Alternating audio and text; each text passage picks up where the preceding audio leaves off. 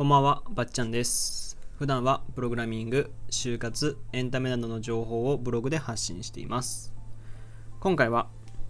ビラ配りで得た感触というテーマでお話ししていきたいと思います。はい。えっとですね、まあ今日は久しぶりに昼間に撮ってるんですよね。で、まあ今日ちょっと、えっと、大学のね、ゼミの授業があって、で、ちょっとゼミが最近つまらないというか、まあこう先生がずっと喋ってる場面が多くて、だからあんまりこう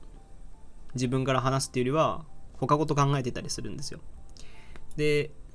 今日なんか振り返ってて、こう、まあ小中高大とか、振り返ってて、で、僕、今近畿大学のね、大学生の4年生なんですけど、あの、1年生の頃は、えー近畿大学の放送局っていう部活に入ってたんですよ。あの近畿大学の放送局っていうのは60年とかかな？70年ぐらい大体70年近く続いてる部活であのまあ公認の近畿大学公認の放送局なんですよね。で主な活動は何してるかっていうと、えー今はちょっとねコロナで学校が休みなんで多分できてないと思うんですけどえー、とその近畿大学で内で発信してるラジオあの毎し毎日発信毎日、えーラジオ撮ってた撮ってたりで時々なんか、えーどうだろう半年に1回ぐらいかな。半年に1回ぐらいそれぞれの各部署映像部とか、えー技術部とかねそれぞれの部署がいて、まあ、みんなでねこう何か作ったりするんですよ。それでまあ時々こう近畿大学のオープンキャンパスがあったりとかする場合にはそのオープンキャンパスのお手伝いなんか誰々を呼ぶからその講演をするからその講演のステージのこう、えーライトの当て方とかあ音響の出し方音響をどう出すとかあと実は近畿大学のあの卒業式とか入学式って有名だと思うんですけどね堀江門が来たりとか又吉さんが来たりとかね金婚西野さんが来たりとかするあの映像を作ったのも、まあ、放送局なんですよ。で僕が主に所属していたのはその映像部っていうね、まあ、映像を基本的には作るんですよ。で、まあ、それはもともとちょっと広告とかに興味があったりそういう映像を作るっていうねクリエイター的なものが興味があったんで入ったんですけどまあその僕的にはやっぱ映像だけを作っていたいっていうなかなかそんなことうまくいかないとは思うんですけど映像だけを作っていたいっていう気持ちが強くてだからそのえっとそういう金婚西名さんの講演がどうとかそういうののライトのやり方とかそういうのまでやるのがちょっとしんどくなってまあオープンキャンパスだけじゃなくて小さなね講演とか講演会とかそういうのにも出なきゃいけなかったんで結構ねしんどかったんですよ。月1回なり、まあ、月1回月2回ぐらいは活動しなきゃいけなくてまあその大学生としてね大学やりつつバイトしつつでまたその部活もやりつつってなると結構きつかったんで。なんでちょっともうやめちゃって1年でやめちゃったんですけどあの辞めるちょっと手前に、えー僕が2年生の頃2年生の最初ぐらいの時にやっぱこう新規新新刊のビラ配りとかねがあったんですよ。でそれはやっぱこう新しい入学生新しい1年生に向けて、えービラを配らなきゃいけないっていう時にがあってで僕はそれまでその割と不真面目だったんですよ。まあその不真面目というか映像はちゃんと作るけどそのそういう講演会とかちょっと僕行きたくないですとかちょっと僕今回無理ですね とか、まあ、サボってたとは言わないけど割と消極的にやってたんで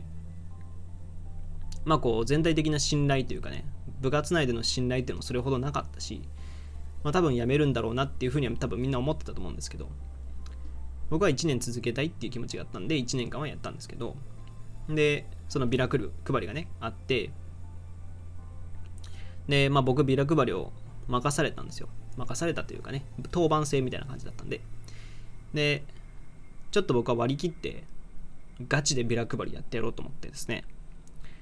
でこう、まあ、近畿大学に入ってくる新しい新入生を相手にこう門の前とか、えー自分の部署だったり部署っていうか自分のこうテリトリーの場所近くで必死にですねこうビラを配ったんですよ。でビラ配るっていう経験って案外ないんじゃないですかね。バイトでやってる方とかねあの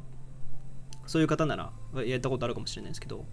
ビラ配った時にね僕いろいろまあこう感じたことがたくさんあってそこからちょっと変わった部分がたくさんあったんでちょっとお話ししようかなと思います。で僕はビラ配りをこう最初やる気ないというか何ていうのかなお願いしますみたいなえーえー、放送局ですお願いしますお願いしますみたいなまあこう一定のトーンというか話の、まあ、よくやりますよね。大学生だったら結構こういう感じのビラ配りの配り方する人はたくさんいると思うんですけど、こういう感じでやるんですよ。だけど僕はもう、一人一人に必死にビラを配ってたんですよ。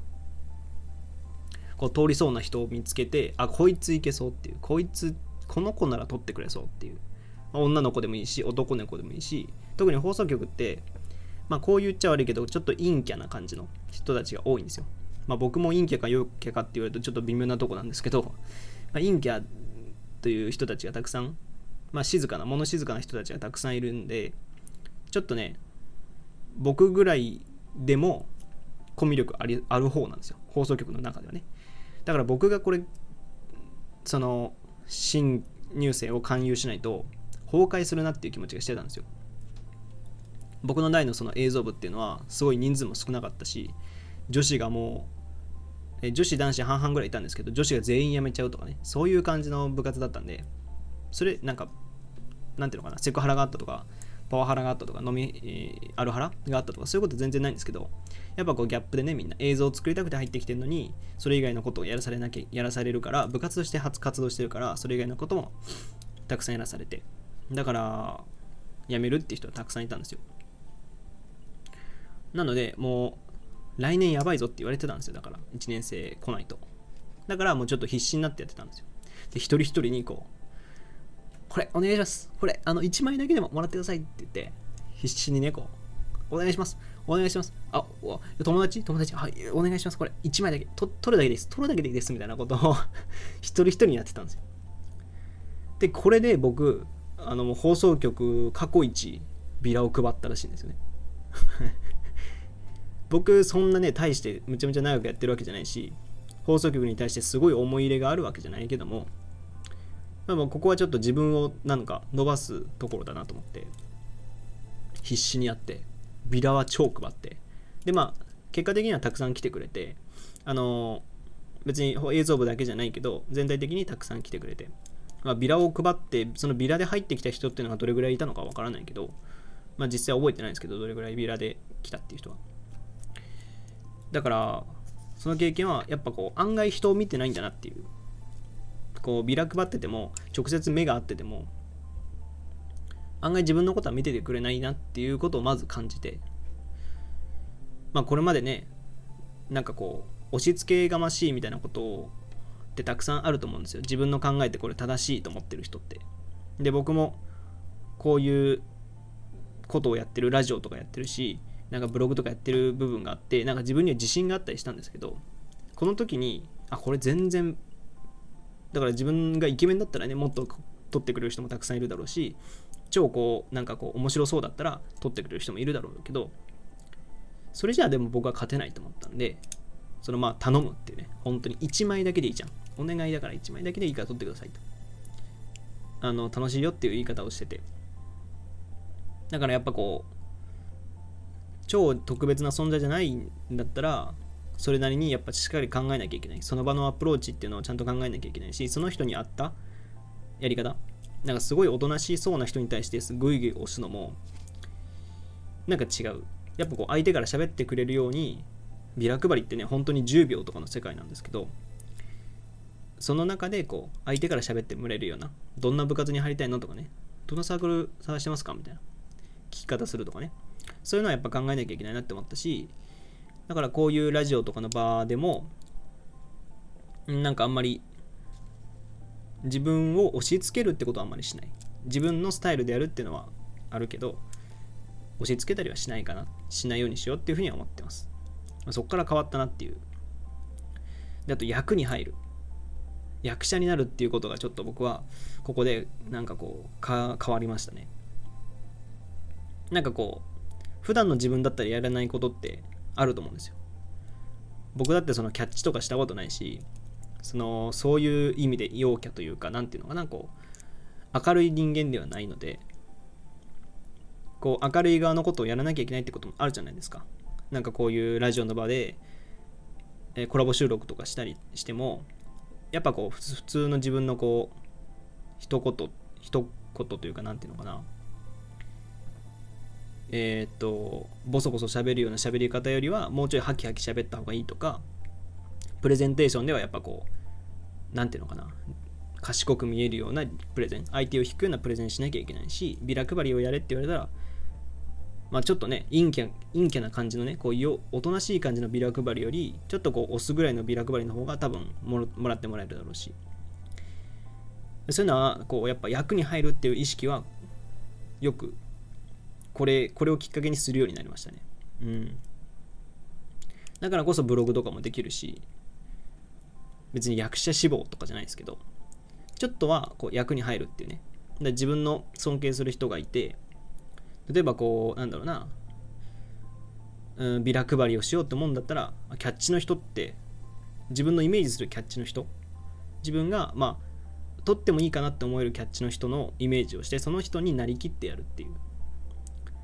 そういうポイントって大事だと思うんですよね。うん。まあ、あとワンテンション上げたりとか。もうさっきのゼミとかだと全然超静かなんですよ僕、まあ、別に喋りかけられたらもうあの自分の意見とかちゃんと言いますけどあまりその自分から言うことはないんですけどラジオとかね。その生配信とかもずっと喋ってるぐらいなんで本当にそのキャラクター設定というか、まあ、設定って言い方は別にあれなんだけど、そういうのは大切だなと思いますね。まあ、ちょっとバカキャラバカキャラやったりとか、そういうことでしのげる世界もあるしね、嫌なことでもちょっとバカキャラやることで、あいつはまあしょうがねえとか、あいつはバカだからしょうがねえってね、こと言われても、まあそれはバカだから、俺バカキャラやってるからっていうね、まあ逃げ口にもなるしね、ちゃんと。だからまあ、そういうとこは大切だなと思いましたねこのビラ配りを得てまあなんでまとめるとビラ配りの感触としてはやっぱこう人は見てくれない案外人は見てくれてないだからこそその場のアプローチをちゃんと考えなきゃいけないしでたまにはたまにはというか必要な時には役に入るっていうことも大切だなとワンテンション上げたりバカキャラやったり賢そうに見せたりっていう役に入るっていうのは役者の方じゃなくてもやるべきだろうなとは思いました。っていう話でした。はい。えー、というわけで今回はビラ配りで得た感触というテーマでお話ししてきました。他にもですね、Twitter やバッチャンネルというブログでも発信しているのでそちらもご覧ください。えー、またレターやお便りもお待ちしているのでどんどん送ってきてください。えー、それではまた次回お会いしましょう。ばっちゃんでした。